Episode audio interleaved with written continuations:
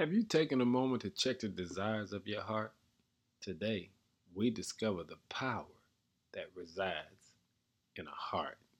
Ezekiel 36, verse 26 says, And I will give you a new heart, and I will put a new spirit in you. I will take out your stony, stubborn heart and give you a tender, responsive heart.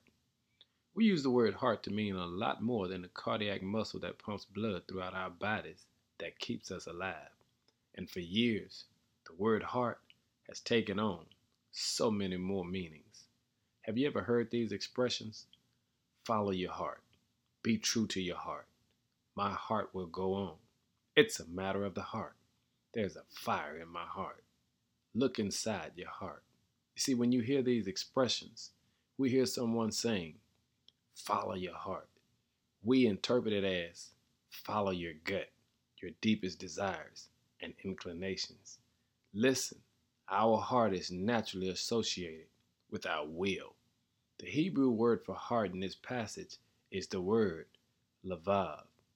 This word specifically indicates not just the central organ of an inner person, it's really the seat of emotions, desires, and will. This is why the word heart is so much, used so many times. It refers to the person's central passions, thoughts, and emotion. It's the essence of a person. What passions do you have that are not godly? What desires do you and I have that God does not approve of? You see, because this means the essence of a person, we must seek God in prayer to tap into the strength within us to bring our whole lives under subjection to the will and ways of God. Because you don't want to be a person that's ungodly based on what you have allowed to be your passions, thoughts, and inner emotions.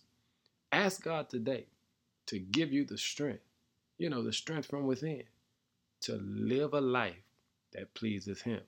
You see, for this reason, when we come to Jesus in repentance, for our hard and sinful hearts, we receive His grace, forgiveness, and salvation. We must then allow His transformative power to enter into our hearts. His grace is not just a one time gift. The beauty of God's grace is that it is His controlling, continual work in our lives to transform us into the person He created us to be in the very beginning when we allow God to mold us. It won't always be comfortable or easy, but it will result in a transformation that only the Holy Spirit can offer. Therefore, carry these two additional scriptures with you today as you pray and ask God to transform your heart, to transform your emotions, passions, thoughts, and the essence of who you are.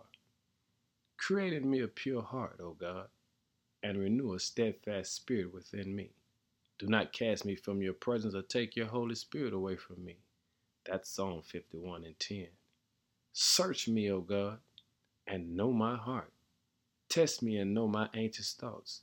See if there is any offense in me, and lead me away from the everlasting destruction. Psalm 139, verse 23. You see, the question of the day is simple have I allowed God to transform my heart? What areas of my heart have I been hiding from Him out of fear, shame, or selfish desires? Lord, today, please allow it to be a day of accountability, a day where we shift our harsh desires to you. Push us to line up and live a way that brings you honor, glory, and praise, that we can be the examples of true, honest, and real transformation and glorify you in this world. In Jesus' name, amen.